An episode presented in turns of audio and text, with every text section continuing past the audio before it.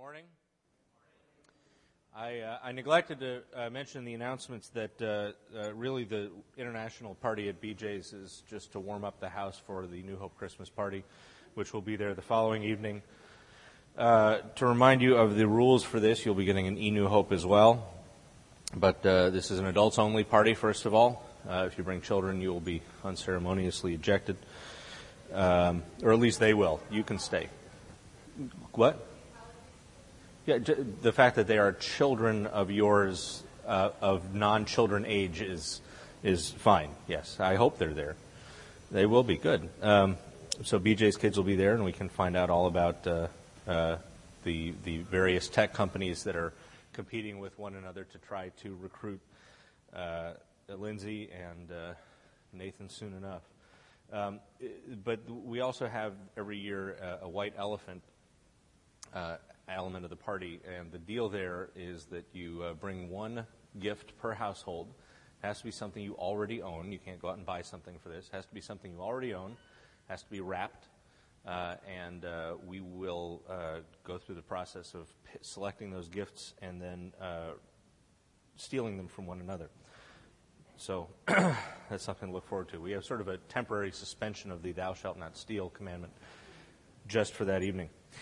Uh, so here we are in chapter 50 of Isaiah, and we've been in the course of uh, Advent here looking through some prophecies from Isaiah in the second part of the uh, book of Isaiah.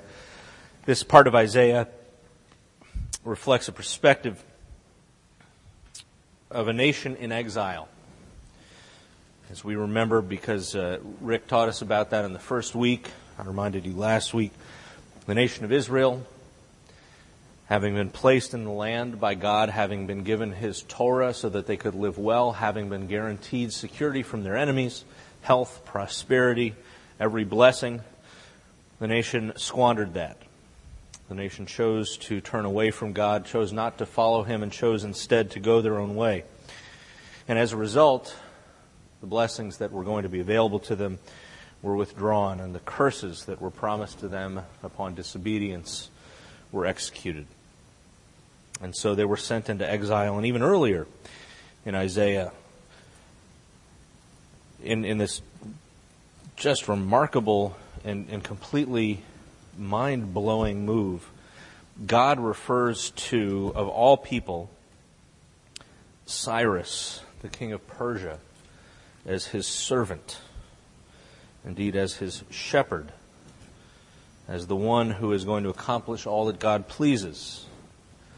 Indirectly, Cyrus, the king of Persia, is going to be responsible for restoring the nation. Cyrus, of course, has no idea this is what God is doing with him.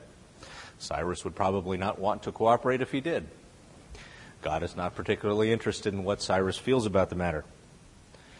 God is going to accomplish his purposes through whomever he will, and he does. And so, the people, though in exile, have a legitimate question. So, does this mean, since we're here, that God is weaker than the other gods? Does this mean, since we have been exiled to Babylon, since we have been ejected from the land, does this mean that God is not able to protect his people, that God's not able to look after their security? to take care of their needs. And so this is what Yahweh says. Well, all right, where is your mother's certificate of divorce with which I sent her away? To which of my creditors did I sell you? The implication being that God, having been weakened, had to sell off his children into slavery. That he was so, as we discussed back in Torah, when a person got indebted to the place where they no longer could get anybody to lend them anything. They might have to sell themselves, their whole family, into slavery. Maybe they'd have to send their wife away because they couldn't maintain the support of a family. And the, the implication of this question is somebody's saying, well, this must be what happened. God couldn't even take care of his people. God says, no, that's, that's not it at all. It's because of your sins you were sold because of your transgressions. Your mother was sent away. This was a divorce for perfectly legitimate reasons. The children were not sold off because God needed the money. There's no creditor holding anything over God. The image here is one of people having suffered their the consequences, the legitimate, normal, logical consequences of their sin. Don't blame me, God says. Not because of any weakness on my part that the nation is in exile. Indeed, when I came, God says, why was there no one? When I called, why was there no one to answer? I, I was calling out to you, but you weren't responding. You, you really think my arm was too short to ransom you? You really think I lack the strength to rescue you? And you have to imagine that among the people, there were, there were people in, in exile, among the, God's people in exile, who would have said, wow, maybe God isn't so strong after all. Maybe He isn't the Lord of the universe. Maybe, maybe there's somebody stronger than He is. God says, what, are, are you kidding? You remember the deal with the Red Sea? By a mere rebuke, I dry up the sea. Who else can do that? I turn rivers into a desert. Their fish rot for lack of water. They die of thirst. I clothe the sky with darkness. I make sackcloth its covering. This is sort of a digested version of the last four chapters of Job, if you remember that, where Job and his friends have been having a philosophical disputation, and then God just crashes in at the end and says, Really? Who do you think you're dealing with? No, it's not because of God's weaknesses that the nation has gone into exile. It's not because God is incompetent. It's not because God is not sufficiently powerful or wise. It's because the people have been faithless. The people have been disobedient. And as a result, they find themselves in the place that they're at and they have nobody to blame for that but themselves. And so then in verse 4, we have a change in the voice of the speaker. The Lord Yahweh has given me an instructed tongue to know the word that sustains the weary. He wakens me morning by morning, wakens my ear to listen like one being taught. Lord Yahweh has opened my ears, and I haven't been rebellious. I haven't drawn back. I gave my back to the smiters, and my cheeks to them that plucked out the hair. I hid not my face from shame and spitting. This is the voice of the suffering servant who, whom we hear in Isaiah at several places. The suffering servant that we understand to be. Jesus, thank you. I had to teach the kids about that last week. I think you guys have kind of caught on to this by now. When in doubt, the answer is Jesus. But yeah, Isaiah would have thought of this as the suffering servant. He may not have realized this was going to be the suffering Messiah. Isaiah himself may have been quite surprised when God worked out what he did through Jesus. He may have been stunned to learn that he that Jesus is the one he was talking about. We don't know. Maybe we can ask him. But the Lord Yahweh has given me an instructed tongue to know the word that sustains the weary. He wakens me morning by morning, wakens my ear to listen like one who is being taught. Lord Yahweh has opened my ears. I have not been rebellious. I haven't drawn back, says the suffering servant. But rather, he offered his back to those who beat him, his cheeks to those that pulled out his beard, didn't hide his face from shame and spitting. And this kind of beating, this kind of punishment, this kind of torture, this humiliation is the sort of thing that would be poured out on somebody Some of these punishments are, in fact, prescribed in Torah for people who are disobedient. Others are simply means of rank humiliation and bullying. But this is the voice of one who is suffering what somebody suffers when he's being utterly humiliated, utterly abused, utterly ridiculed, and made to be an object of scorn, object of derision.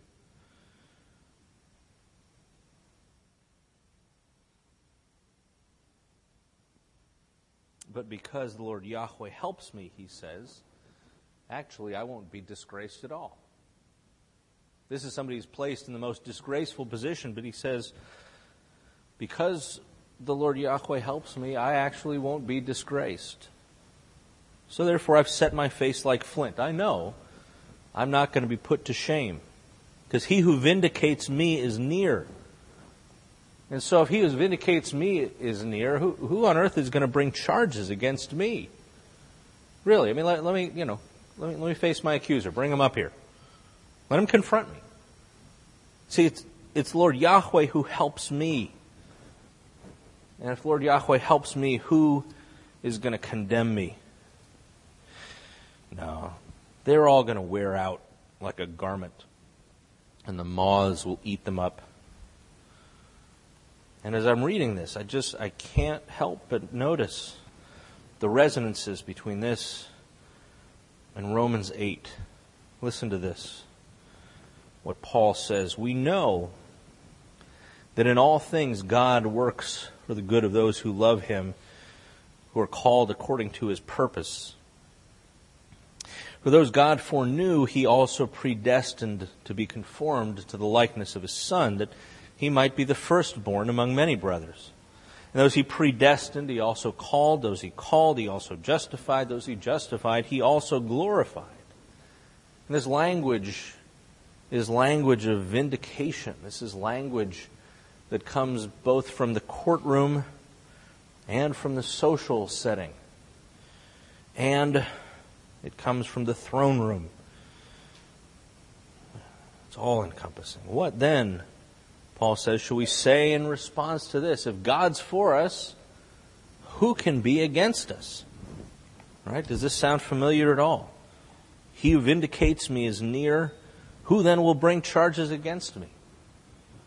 If God is for us, who can be against us? He who did not spare his own son, but gave him up for us all, how will he not also, along with him, graciously give us all things? Who will bring any charge against those whom God has chosen? God's the one who justifies. Who condemns? Christ Jesus, who died. And more than that, who didn't just die, who was raised to life. He is at the right hand of God. He is also interceding for us. So who shall separate us from the love of God? Shall trouble or hardship or persecution or famine or nakedness or danger or sword? Just as it's written. For your sake, we face death all day long. We're, we're considered as sheep to be slaughtered. But no, Paul says, in all these things, we are more than conquerors through him who loved us. For I'm convinced, he says, that neither death nor life, neither angels nor demons, neither the present nor the future, nor any powers, neither height nor depth, nor anything else in all creation will be able to separate us from the love of God that is in Christ Jesus our Lord. The vindication that Jesus, the suffering servant, knew when he was resurrected by the mighty power of God from the dead, which we talked about just, just a month or so ago. That vindication that he knew is also our vindication.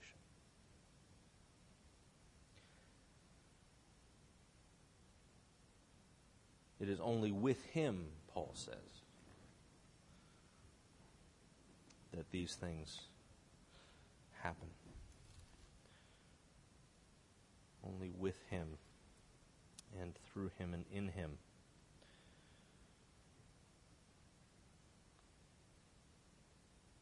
See, as Isaiah goes on to say, there's, there's another way of going about dealing with this problem, right? I mean, you can respond to the one that God has sent to save you out of your troubles, or you try to do it your own way. Who among you fears Yahweh? Verse 10. and obeys the word of his servant. Let him who walks in the dark, who has no light, trust in the name of Yahweh and rely on his God. Or, now all of you who light fires and provide yourselves with flaming torches, go and walk in the light of those fires. The torches you set ablaze. See how that works for you.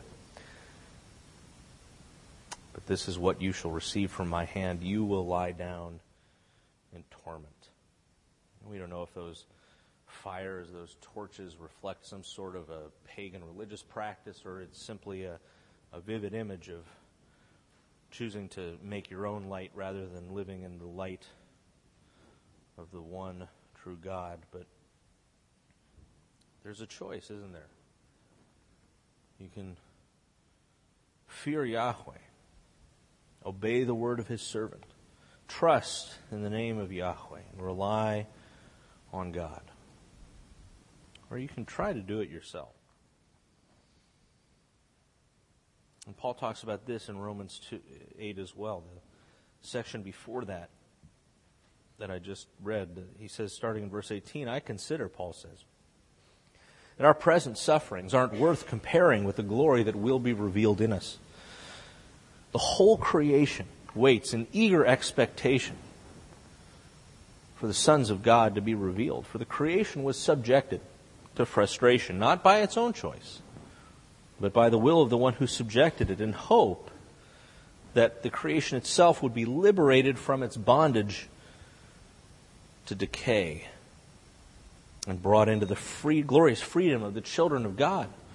And we know, Paul says, the whole creation has been groaning, as in the pains of childbirth, right up to the present time. Not only so, we ourselves who have the first fruits of the Spirit groan inwardly as we wait eagerly for our adoption as sons, the redemption of our bodies. For in this hope we were saved, but hope that is seen is no hope at all. Really, I mean, who hopes for what he already has? That doesn't make any sense, does it? There's a line from David Wilcox song. He says, But I see if you gave me a vision, would I never have reason to use my faith? But if we hope for what we don't have, Paul says, that means we wait for it patiently. And in the same way, the Spirit helps us in our weakness sometimes we don't even know what we ought to pray for. But the Spirit Himself intercedes for us with groans that words can't express. And the one who searches our hearts knows the mind of the Spirit, because the Spirit intercedes for the saints in accordance with God's will. And I think what he's talking about here is the same kind of thing we find in Isaiah.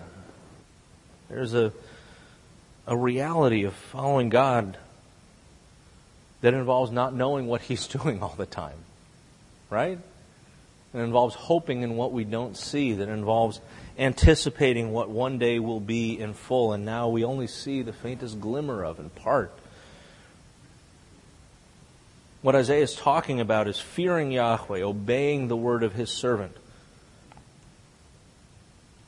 trusting the name of Yahweh, relying on his God. And what Paul assures us is that we're not just fumbling around in the dark when we do that, but that the Spirit Himself is within us, groaning as we wait eagerly for our adoption as His children, for the redemption of our bodies. He helps us in our weakness. The Spirit even as we don't know what we ought to pray for, as we don't know how to pray, the Spirit Himself is praying for us with inexpressible groans. Because the one who searches our hearts knows the mind of the Spirit. The Spirit intercedes for God's people in accordance with God's will.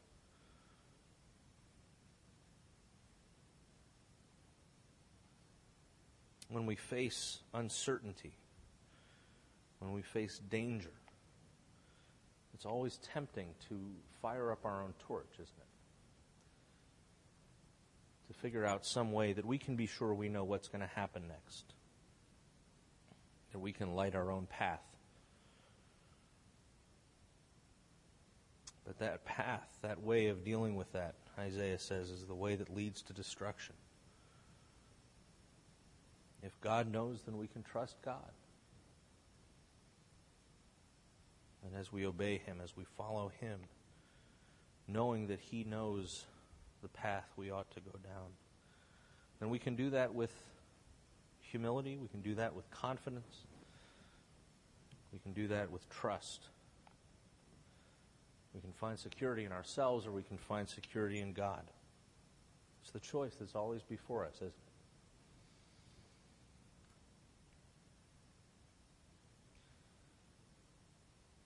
And Paul starts out chapter 8 of Romans by reminding us, just as the suffering servant would say, that there is no there is now no condemnation for those who are in Christ Jesus. There is now no condemnation for those who are in Christ Jesus. There is now no condemnation for those that are in Christ Jesus.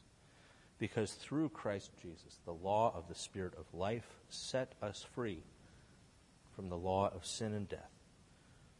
For what Torah was powerless to do, in that it was weakened by the flesh, God Himself did by sending His own Son in the likeness of sinful man to be a sin offering.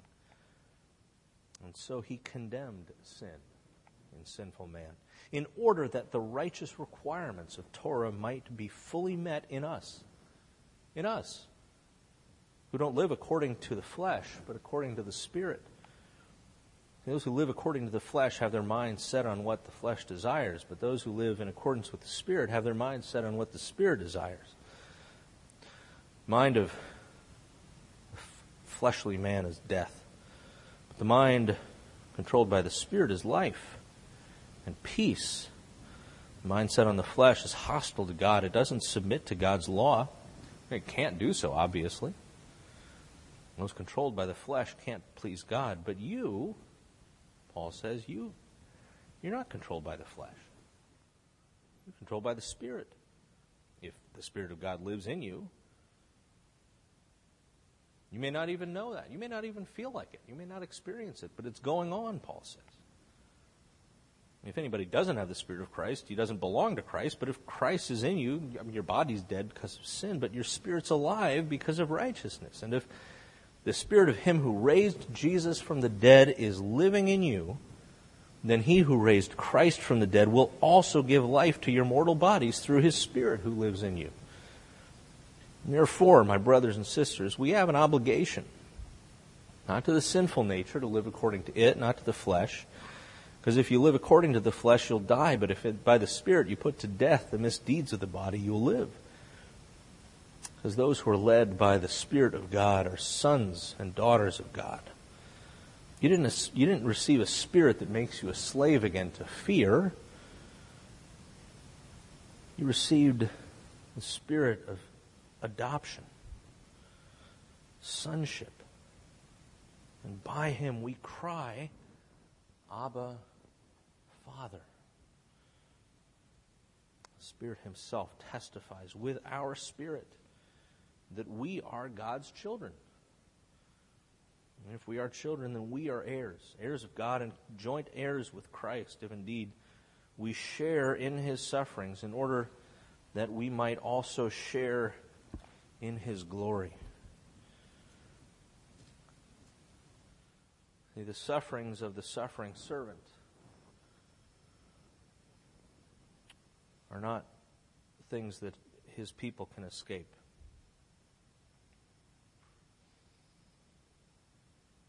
The way to know the vindication that comes from being God's servant is to enter with God's servant into his suffering.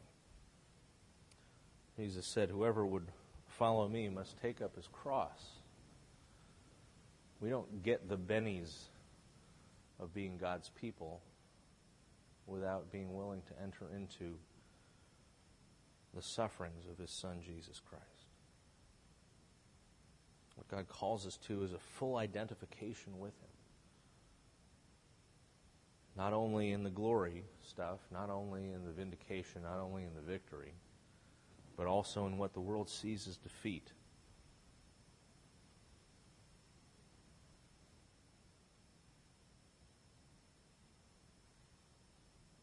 He calls to us with the servant to not be rebellious to God, not to draw back from whatever challenges God is putting before us. And maybe you're in a situation where you see maybe God is calling you to something that you can't imagine pulling off on your own. Maybe there is a path of suffering, a vale of tears that you see coming up.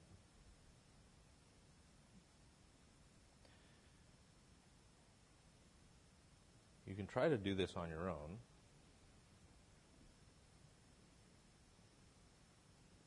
Or you can say with the suffering servant, I have not been rebellious, I have not drawn back. And because the Lord Yahweh helps me, I won't be disgraced. I'm going to set my face like flint. I'm going to have a stiff upper lip. I'm going to get through this. Knowing that I will not be put to shame. Why? Not because I'm going to do a great job of enduring whatever it is God has for me, but because the one who vindicates me is near. He is, in fact, living within me. He's comforting me. He's challenging me. He's instructing me. He's interceding for me. He is praying for me when I can't. It is the sovereign Lord, the Lord Yahweh, who helps me. And if that's true, who's going to condemn us? Really, everything that comes up against us the world, the flesh, the devil all ultimately are the ones who face real humiliation. It's God's people who are vindicated. It doesn't happen the way we might think it ought to happen. It happens through suffering, and it happens through pain, and it happens through what seems like humiliation. But the promise here is that it happens. As we remember from the very beginning of Romans,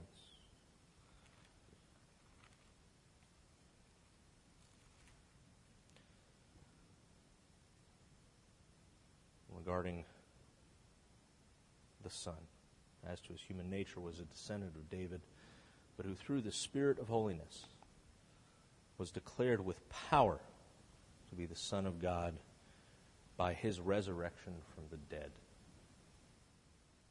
Jesus Christ our Lord. Through him, for his name's sake, we received grace and apostleship to call those from among the Gentiles to the obedience of faith. We also are among those who are called to belong to Jesus Christ. Vindication we will know one day will not be because of what we figured out or the little torches that we lit. It will be because of the blazing glory of our Lord Jesus Christ, who, through the Spirit of holiness, was declared with power to be the Son of God by his resurrection from the dead. He is Jesus Christ our Lord. Let's pray. Lord Jesus Christ, we affirm that you are worthy. We affirm that you are the vindicated suffering servant. And even in this season where we think of you suffering, the indignity of being born of a human mother the squalid darkness and stench of a makeshift barn. We know that that was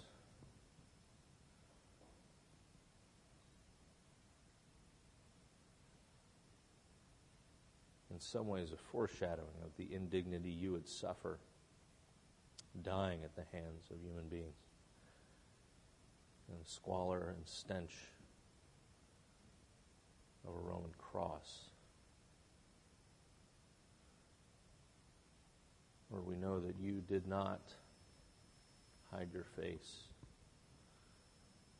from shame, from spitting. We know that you gave your back to those that whipped it.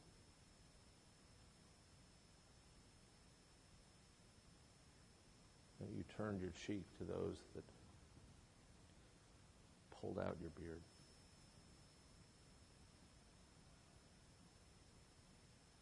We know that the Lord laid upon you the iniquity of us all. We also know that by your stripes we are healed. And that by your sacrifice for us, you make it possible for us to enter into that vindication, that glorification that you knew and know now. Lord, give us the grace to suffer what you call us to suffer. Sustain us in that. Walk with us. Give us the strength that we can't muster on our own.